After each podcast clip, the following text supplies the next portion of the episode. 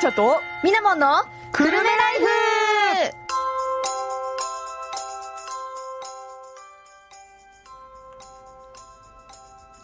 2月1日時刻は午後2時を過ぎましたこの放送は東京854くるめらから生放送でお送りしていますおんちゃんとみなもんのくるめライフになりますパーソナリティを務めるのはみなもんとおんちゃんですですさてさて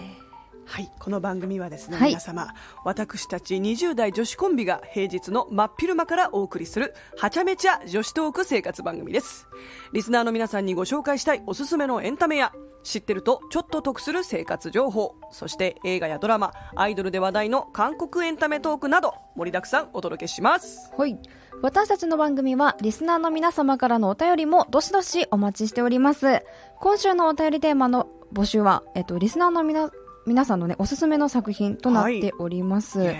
もちろんそれ以外の普通のお便り、略して普通おたもお待ちしております。はい、はいえーお便りはですねメールアドレスもしくは FM プラプラというアプリから送ることができますメールアドレスの方は854アットマーク東京 854.com 854アットマーク東京 854.com すべて小文字でお願いします FM プラプラのアプリの方からはメッセージという項目から、えーお便りを送っていただけます宛先に久留米ライフと書いてもらえますと私たちにスムーズに届きますよろしくどうぞ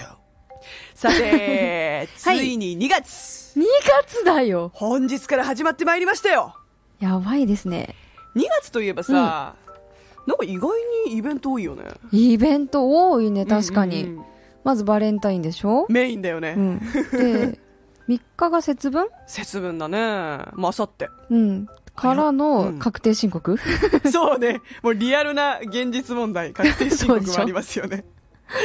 いやなるほどねーまああと、は、節分といえばさ、うんうんえなんか私節分にやることすごい盛りだくさんだなって思っちゃうんだけど、うんうん節分ってうんあの恵方巻きも食べるし、うん豆巻きもするじゃんうんなんでそんなこの3日にめっちゃ詰め込んでんだろうなって思うんだけど確かに恵方巻きどうですか食べてる食べないのよねねやっぱそんなにさ結局ないよね食べい、ないのよねうん私さ去年今思い出してみたら、うんうんなんだかんだ食べてたあの別にそれを狙ったんじゃなくて、恵方巻きにちなんだこうさ太く何かを巻きましたみたいなやつって結構売ってないうんうんうん太巻きもそうだけどなんかあの恵方ロールとかさケーキ屋さん売ってないあ売ってるうん、なんかあれも節分に、ね、コンビニとかでも売ってるもんねなんかそう節分ロールみたいなそうそうそうだからさ、うんこの時期になるとさ正直な話なんだろうねコンビニをはじめ大型スーパーといいねうんうんもうなんだろうな企業戦略半端なくないすごい よねなんかさうんクリスマス終わって、うんおせちの予約が始まったと思ったらさそうなんかそのおせちが終わった途端にさ、うんもういろんなところで恵方巻きの予約予約の受付そうなのよしてるじゃな1い月の最初ぐらいからもうしてたようね、んしてたなんか元旦もう終わりましたみたいてかな、もうね、早さ1日ぐらいからもう節分だ、一色だったよね。わかるわ かるええー、もうコンビニすごいと思って。早すぎついていけないぞ人間が、うんみたいなうね、んうん。いやまあでもねあの私あるアンケート調べてみたんですよはいはい。あの恵方巻きを食べたり豆巻きをする人ってどれぐらいいるんだろうなみたいなう、ん。うんで2022年、えっと、去年のね、えっと、該当アンケートによりますとはいはい。毎年恵方巻きを食べるっていう人の割合は29%あら。で毎年豆巻きをするって人は19%だそうなんですよ、ほうー。んなるほどね。豆まきってでもほんと、賃貸とかだったりさ、マンションだったりとかだとさ、掃除大変じゃない掃除も大変だしさ、うんまあなんか、まあご近所さんもあるだろうしさ、うんまあ一軒家のうちでこうね、あのねやれる人じゃないすごと。なんだろうあんまり現代人に優しくないイベントだな、だよね。今のそのね住みかとかを考えると、ねう。ん、あとさその投げて、うん年の数だけ投げて、うんあじゃあと年の数じゃないか一応て投かげて投げて、年の数だけ食べるのか、うん。それ以外どうすんの捨て んのあと投げ切っちゃえばいいんじゃな投げい切っちゃうのえもったいないよ食べ物大事にしようって感じ確しちかゃうに。そうだね。うんもったいない ね。でもったいないよね大事にね。そう考えるそとで国産大豆ってめっちゃ少ないんでしょうそうだよあれ国産大豆貴重だよみんなそんな国産大豆をさ 投げて終わるなんてことはやめてほしいなって思うのも私の考えでもあるんだけど、うんまあ、この前テレビ見た時に結構ねやっぱアンケートっていうかいろいろインタビューしてたんですよはいはいもうえなんか豆まきしますみたいなうんそしたら「いやいやいやそれね絶対企業戦略だから私食べない食べないやらないやらない」っていう人結構多かっはあまあ恵方巻きはそうだた、ね、ん恵方巻きはなんかそそうなのうよ戦略的な感じをね悟り食べてないけど、ははそうですよまあ豆食べたくなるは食べたくなるあーまあでも 納豆納豆で十分じゃない発毎酵日しとるやないかい納豆食べてるそうそうそう発酵して年るしの数だけ、ま、納豆の豆選ぶん大変だけどね、まあ ねまあなあそこはもうなんていうかなあなあにして全部食べるんですけど、うん、でもさ知ってたあの調べてたら結構面白い話があったんだけど豆まきをねしなくてもいい名前の人がいるらしいよ何それこ服れね服がつく人いや違うんだよ実は渡辺さん 渡辺さんなんで面白くない渡辺さんは豆まきをしなくていいっていうまあその出回っててうんなんでかなって思ったらあのー北海道博物館の論文があるんですようんあのー大豆から落花生へえー節分豆の変化をまぐる一こあえごめん噛んだね節分豆の変化をめぐる一考察っていう論文の中に、はいはいえー昔渡辺綱渡辺綱っていう名前の人がいて、うんその人が鬼を退治していたので、うんえー渡辺という家には鬼が張り付かないっていうねそういうなるほどそういうことなんですうん、渡辺の綱と読むそうですねへえ、平安中期に活躍した武士で、あのーの武将有名なねほら源頼光に仕えた武士の中でも特に優秀な4人の1人だそうで、あそうなんだ、うんだから渡辺さんはやらないんですってやらなくてもいいみたいな面え白い、ね、全国の渡辺さんがこの19%を やってるのかな19%に下げてる原因かもしれなかい、もしれないかもしれない渡辺さん意外と多いよでもね、意外とい る。でもね、私の知り合いの渡辺さんはね、うんえっ、とね、どちらかというと鬼っぽい。鬼っぽい や だ退治する顔顔じゃない。怖い鬼わっぽい。ね、うん。 退治されちゃう側そう、か退治されちゃう側。あーちょちょっと皮肉ですうね、ん。まあねそんなこんなでいろいろとイベントはありますけれども2月なんだかんだ短いっていうのもあるからねあっという間な感じしません28までだし そうだね、うんあっという間だね。ただでさえ1月こんなあっという間だったのに、うん2月もっとあっという間にいっちゃうから1月あっという間だったね。そうよえだって昨日、一昨日ぐらい、先週ぐらいに年明けた。ねえイメージあるじゃん感覚でまだいるよほんとそうなのそ私うなの私もだからねより一日一日をね噛み締めて頑張りましょ 今年も頑張ろ う、いえう。はい。さてさて、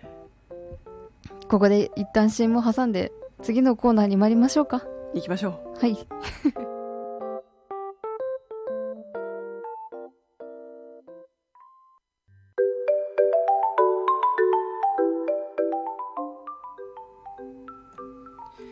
はい、えーただいまの時刻は2時9分でございますこの番組は東京854久留米らから生放送でお送りしておりますおんちゃんとみなもんの久留米ライフパーソナリティは私おんちゃんとみなもんです。よろしくどうぞ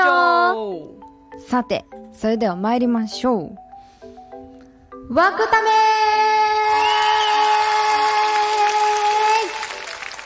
イエーイイエイさて、このコーナーはですね、エンターテインメント業に関わらせていただいている私たちが、映画やドラマ、漫画や本など、お気に入りのものから最新作のものまで、いろんな作品についてトークしていくコーナーです。はいということで、今回は、リスナーさんからのおすすめ作品第2弾ですね、うん、そうですね。本日は、えー私おんちゃんが、えー気になる作品おすすめされて気になった作品を見てきましたでみなもんもね見てきてくれたんですが、見てまいり今ました。回ははい。こちらですね、えーグッバイ・リチャード」という作品でございますはい。なんかねちょっと割とシンプル・イズ・ベストなタイトルそうだねう。んまあこの通りなんだけどね、うんあの作品自体もそう。うん、まあそのこちらの作品はネットフリックスでもう見られますし、はいアマゾンプライムでも今見られるんですけどね、2018年に公開された作品でございます。 2018年だったのかそうそうそう、アメあのーそのなんだっけ、日本では2020年なんだけど、うんうんうん一応最初に公開されたのは2018年、なちるょほっどとね2年遅れてきましたね、うんえーこちら、キャストが豪華ですね、うんえー主演はジョニー・デップです、うんうんジョニー・デップ、そしてローズマリー・デビッド、えーゾーイ・ドゥイッチなどが名を連ねておりますでこちらの作品あらすじなんですけれども、えー主人公は英文学を教えている大学教授のリチャードなんですねでこのリチャードは愛する妻と娘がいて何不自由ない生活を送っていたと思っていたんですが、うんある日医者から末期がんであると宣告されるんですね、はうん、でうんまあ、治療をするかしないかっていんうんううんう決断を迫られて、うん治療をすればね1年半ぐらいは生き延びられるよっていう話だったんはだいけそど、うでしたねやっぱりそういうのって治療をするっていうことは同時に痛みを伴うってことじゃないですか、うんまあそれはやっぱり本人のね選択次第だと思うんですよそうですうねんでまあ延命治療をしないといううん選択を取って、だけどやっぱ突然の出来事にね動揺を隠しきれないリチャードなんですようん家族にどう切り出すべきか、ね、夕飯で家族が揃った席で悩んでいたところなんとその同時に、えー妻の不倫と娘が同性愛者であるというカミングアウトをされちゃうんですよねすごいよね自分が切り出そうと思っていたその時にねうんカミングアウト大会だったもんねいや本当にすごかったもんみんなおーおーおーおーおーみたいなねそう重苦しい空気で さこうテーブル囲んでさ、うん実はねみたいな私不倫してるのえ しかも自分の上司、そう娘は私レズビアンなのとか言ってん、ねいやーもうなんでそのタイミングでって思わない まあそんなこんなでますます自分のことを切り出せなくなってしまったリチャードは、今後の人生をねうんどうしようってまあいろいろ悩んでまあやりたいようにね生きていこうっていうふうに決意して、であのー家族にも実は最後まで明かさないんですよね自分ががんであることと死ぬっていうことを、うんうんとりあえず周りの人たちに研究休暇をくれって言うんですよ、であの実は親友には打ち明けるんだよね自分ががんでちそょうなのっよと死ぬんだよみたいなことを、でもその人にしか伝えてないんだよね唯一だったよねうん、そうそうそうで他の人には、まあ、ちょっと旅に出るつもりなんだわ、みたいなことを伝えてその後いろいろ自由奔放な生活を送り始めるっていうことなんですけど、うんこの映画自体がちょっとあのー珍しいというか一本ずらっとつながっているというよりは短編がいくつかそうだねつあのこう集まってるんですよね。こう、うんなんて言うんだろうでもさ、うん、あの映画の作り方としても、うんあのこうチャプターみたいな感じで、うんワンツそうそうそうースリーってなってて、ねチャプター制になってましたよね。ちゃんとお話がうんこううんうん、つながってる感じがねそうなんかただ短い章にこうまとめられてうんそうてそうそうそうこそう場う面が変わるときはチャプター2、うんチャプター3っていうふうになっていくんですそうがなんですよ、全体としては1時間半ぐらい、うんうん、意外と短いです短かったうん、でこの作品の、うんやっぱり私見どころといえば、うん一番の見どころはこれだと思うんですよね、末期がんの患者とは思えないぐらいやっぱこう主人公をはじめうん、作品全体が明るくてこうコメディに演出されてるなって思いましたね、どっちかというとブラックジョークというかそうね ブラックジョーク寄りだなとは思ったうん、なんかほらねがんであるっていうことをさ家族に明かせないじゃん,、うんうんうんもういろいろカミングアウトされちゃってでまあ自分の友人であるピーターにしかこううん事実を明かせなくて、結構最初の方自暴自棄でしたよね自暴自棄だったね、ね、うんもうでももうどうでもいいよみたい なそねうそうそう、どうでもいいよっていう感じでさ、まあいろいろと本当波乱万丈にやってたんですけど、こなんれか徐々に私多分一つうん目のグッバイだと思って、ああ、はいはいはいはい。こう深いすね今までの自分の体裁だったりとか、ルールだったりとかうんの、に対してのグッバイだった気がするのよ。素晴らしいね、その考察ね。あの、それあれだよねなんていうかやっぱり主人公ってさ、うん大学教授っていうこともあって、うんうんうんやっぱりこの教職についてる人間って、うん厳格かつルールに忠実そっうていうそのうがありそうますそよう、ねう、そうんいう人間がやるとは思えない行為を、そうなのね、していくんだよねそうなのよ、だってマリファナ吸っちゃったりそうそうね講義中にねそううん あのウイスキー飲んじゃったりね、確かに本当そうだね今までのうん自分へのなんかグッバイっていう感じもしたな本当そにうそう、でまあ徐々にいろいろと吹っ切れてきて、死ぬこと自体は実はそこまで深刻になって考えるものなんじゃないかってうんうん、思わせてくれるそんな作品なんじゃないかなちょっと思いましたね。うんうんうんうんその物語の中盤だったか、まあ、終盤に出てくる場面で、うん、がん患者の集まりみたいなのあったじゃないですかああったそのリチャードを友人のピーターが連れてくんですよね、うんで話し合いをさせようとするんだけど、断固としてこう拒否するじゃないですか、うん、で自分俺のはことを語らない感じがね話すことはないよって、傷の舐め合いなんて結構だみたいな、うんうんだから私それ見てて思ったのは自分ががんだからっていうのもそうだし病気だからとか何々だからっていう勝手に自分で自分を何かの方にはめちゃうんですよね。ああなるほどね、うんで自分をそういう風に惨めにさせちゃうのって実は一番自分なんじゃないかみたいな、うんうんうんだからそれ、を拒否してる、うん全力でうん、そういう姿勢がやっぱりリチャードは目立つなって思いましたね。そうだねうん確かに、うんそうなんだから自分をね型にはめて生きていくっていうのは窮屈だし、やっぱり退屈だよねってすごい作品全体から感じましたうんうんうんあともう一つこれはすごいなって思ったのはあの結構ね奥さんに対してはなんだろうねやっぱ奥さん不倫したじゃないですか、うんうんでやっぱりちょっと最悪じゃない普通に見ても、まあいろいろ夫婦間で問題はあったんだろうけど、うんうんでも結果としてそういう結果になっちゃって不倫というさ、うんうんでもやっぱ悪いのはしちゃった方だと私は思うんですよ、はいはいはいでそんな妻に対してなんと言うんでしょうねすごいなじったり責めたりすることもなく、うん、君は君の人生を生きたいように生きてくれってそうなんだよ言うねしさ、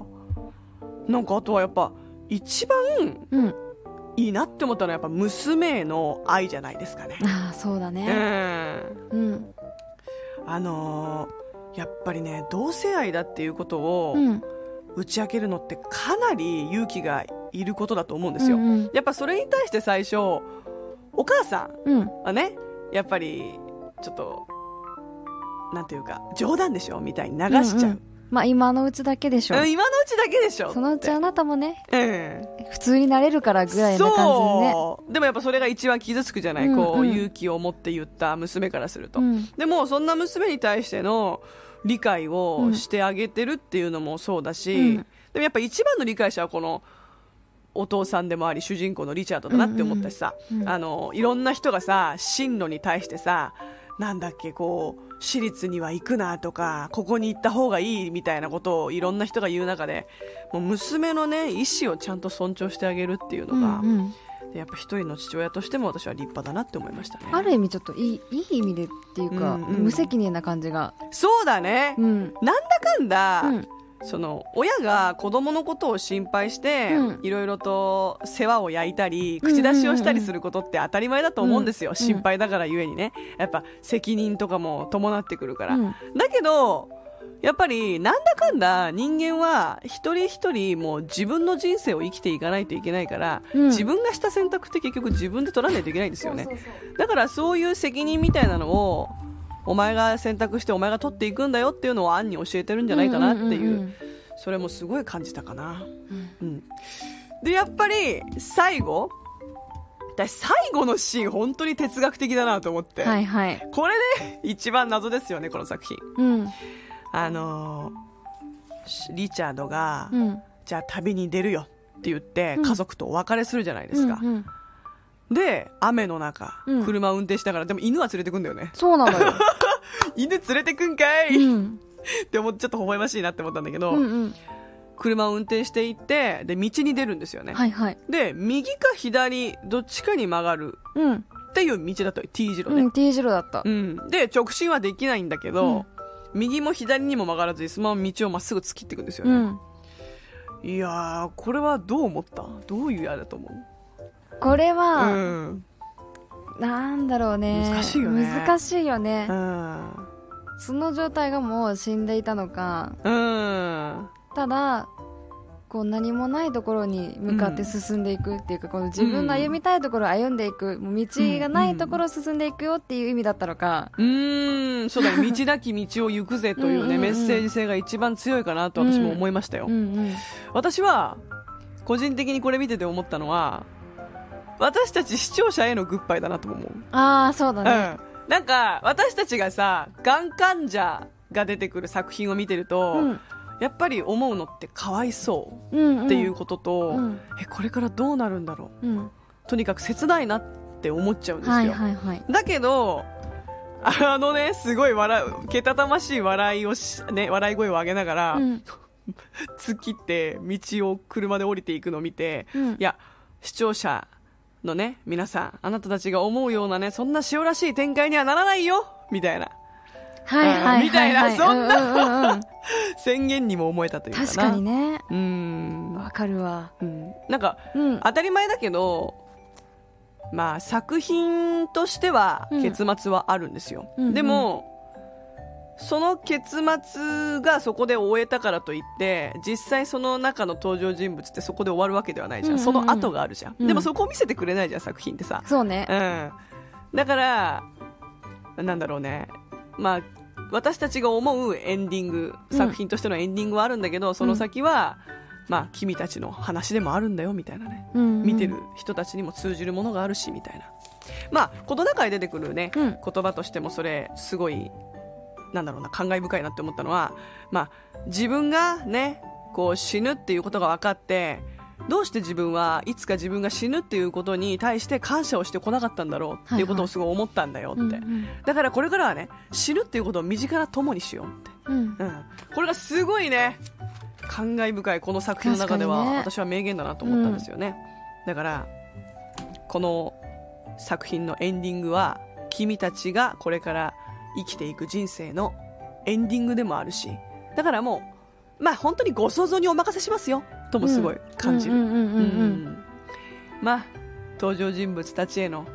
それぞれの家族へのグッバイでもあるし自分へのグッバイでもあるし視聴者へのグッバイでもある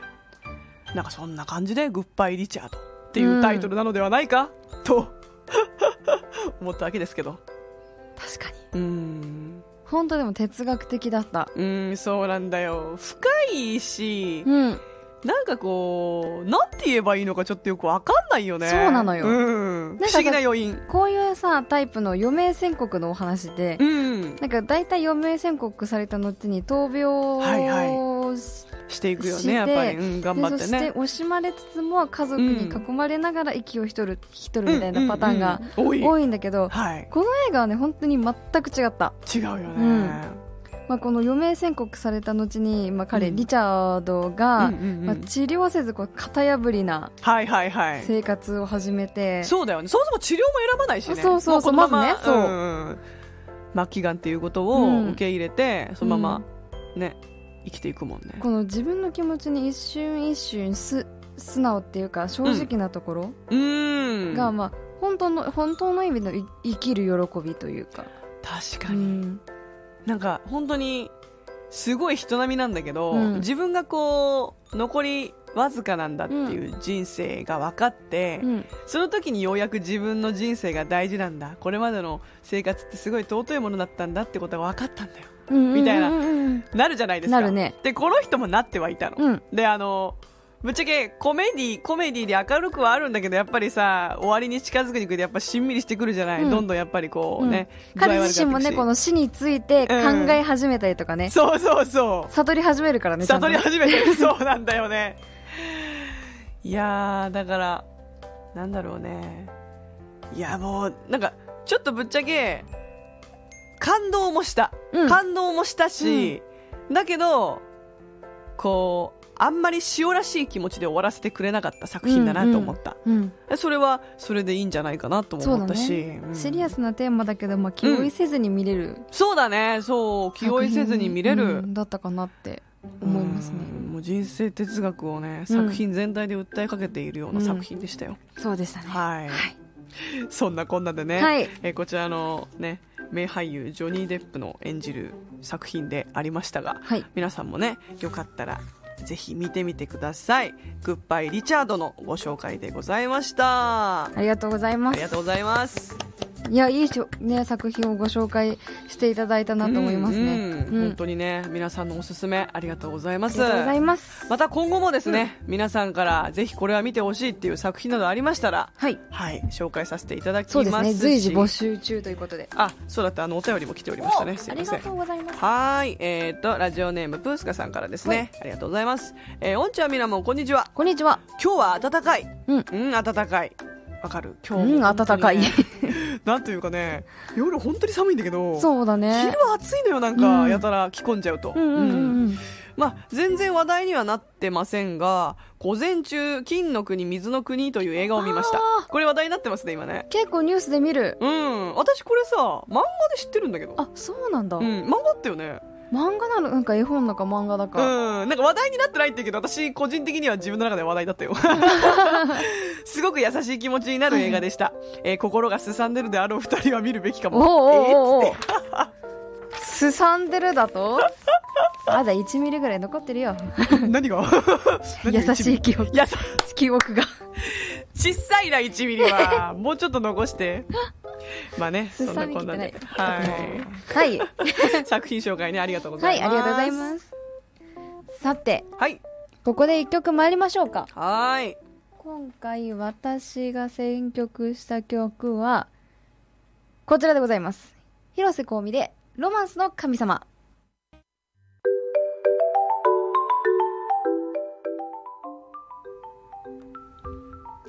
ただいまお送りした曲は広瀬香美で「ロマンスの神様」でした時刻は2時31分になりましたおんちゃんとみなもんのくるめライフこの番組は東京854くるめらから生放送でお送りしています引き続きパーソナリティはみなもんとおんちゃんでお届けしますはいそれでは次のコーナーに参りましょうよいしょみなもんの部屋どうもみなもんでございますはいさてこのコーナーは日々のスキンケアからちょっとしたプチテクニック最新コスメから最新ファッションなどなど女子の生活に役立つ情報をお届けしていくコーナーですはい今日は何をテーマにお話を今日はですねはい最近話題の部位別石鹸おおあ最近話題ということも知らなかった部位すいま別せん石鹸ですあの一個知ってるものありますよ、うんお尻用の石鹸あそうあらそれですそれですあらまあ素晴ら素晴らしいわね素晴らしいです。 まあそれが結構ね有名だと思うんですけれどもあはい他にもいろいろございますのうで、んそちらも含めて全部ご紹介したいと思いますお願いしますはい創業70年の老舗メーカーペリカン石鹸が生み出した体の部位ごとに特化した固形石鹸が今注目を集めているので今回はねその部位別の石もう固形石鹸についてお話ししていこうと思いますいいですねなんか、はいなんか固形石鹸っていうとさ、うんちょっとなんかレトロな感じしちゃうんだけどそうだねや牛っぱり乳石鹸とかさそ結構あのー昔ながらのねううんうんこううんネットに入っててとかねそうあのー小学校の時小と学か校のねね水道にあっそうですよぶら下がってたでしょそのイメージが強いでしょ今なんかレトロなまたブーム来てるんですってね、うんうん平成レトロでしょ、平成レトロ、うん、皮肉 やはい平成はもうまだレトロじゃないと思ってますけどうねんねえ今ではですね、まあ、液体のボディーソープが主流の中、はいなぜ部位別の固形石鹸を連発して発売しているのかうん気こになのるねそうペリカン石鹸の会社さんが2018年にうん夏だったかな美尻ブーム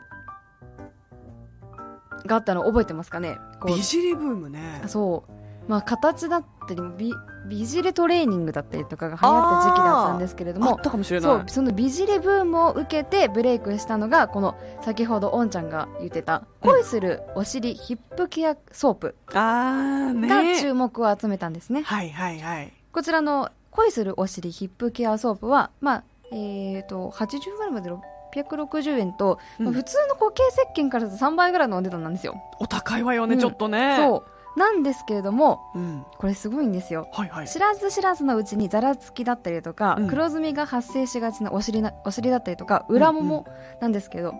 まあ、デスクワークなどで長時間座りっぱなしだったり、まあ、し下着の、ね、摩擦や締め付けがあったりとか、はいまあ、角質がたまりやすい部分なんだそうです。うん、うん黒ずみますねそうですよね、で見えないじゃないですか見えませんでちょっと気にした時にはあら大変なりますわ あなら大変ってもこうと手よ、ね、遅れみたいな時ありまますよねそうそうなんですそれをケアしてくれるのがこちらの石鹸なんですねはいそんなお尻をケアするために作られたのがこの恋するお尻ヒップヒップケアソープなんですけれども、ピーチやこんにゃくのスクラブとピーリング成分が入っていて古い角質をオフしてくれます、うんうん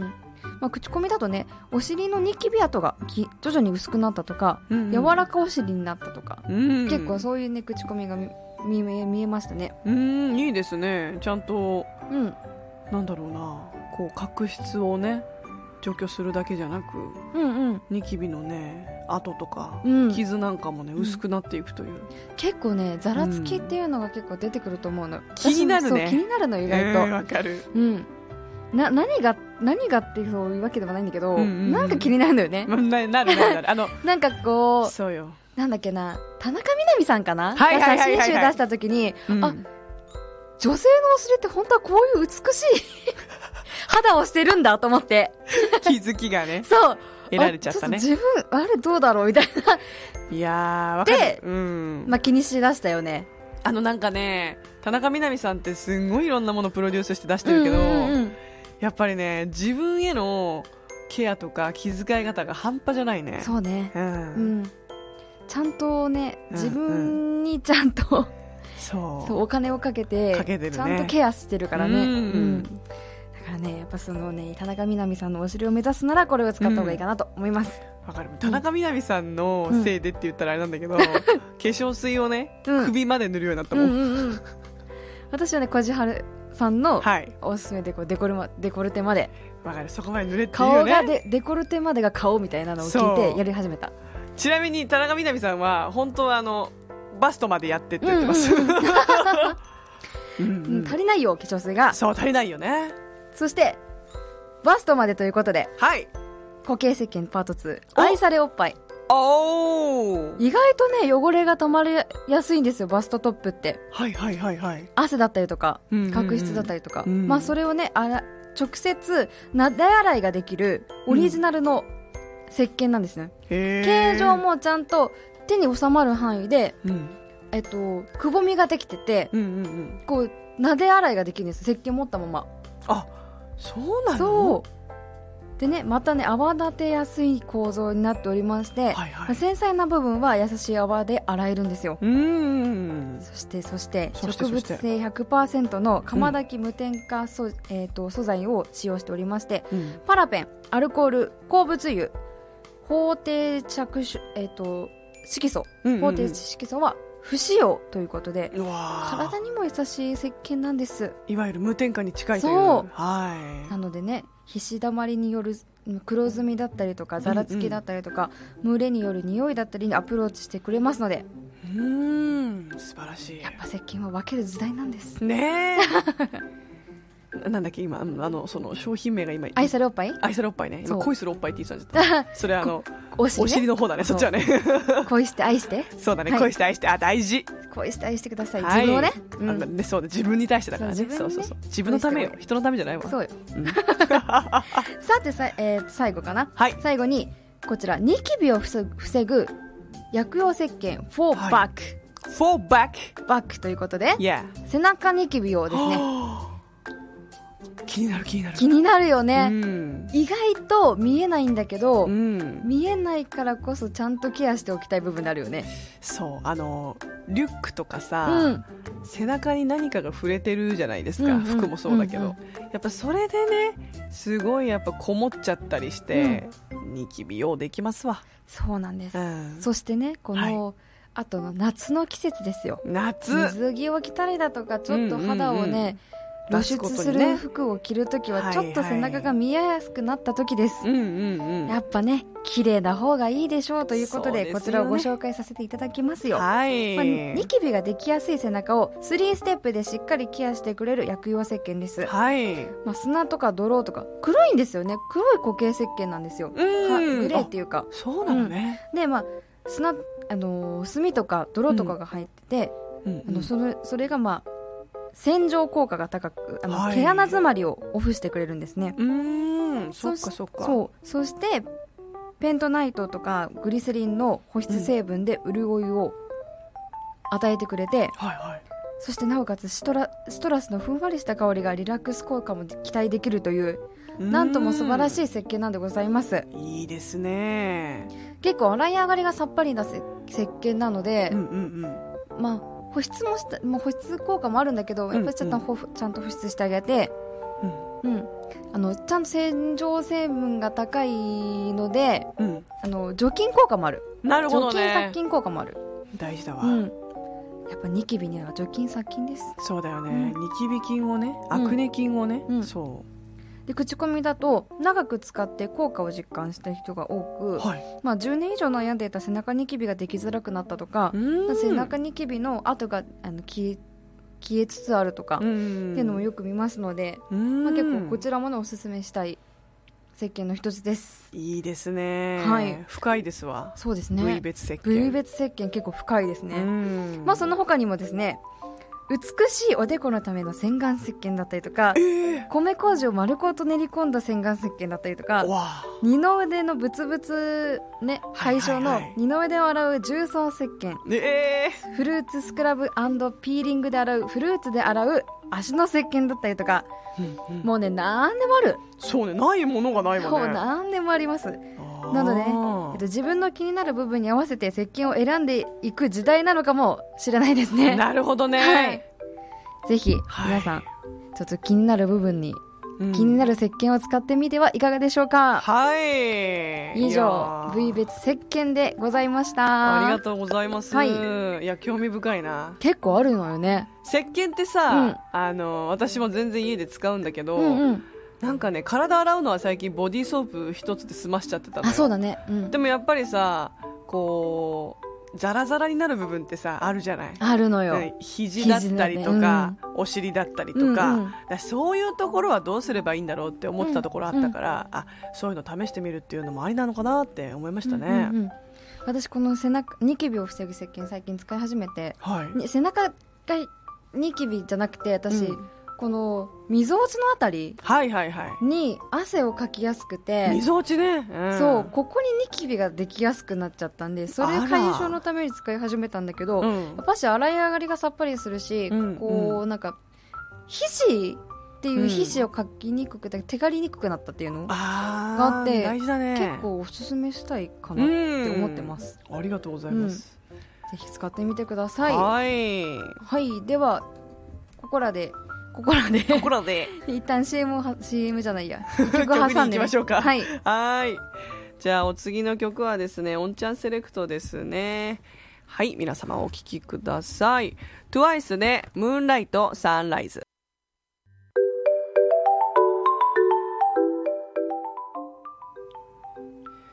はいただいまお送りしました曲は TWICE で「ムーンライトサンライズ」でした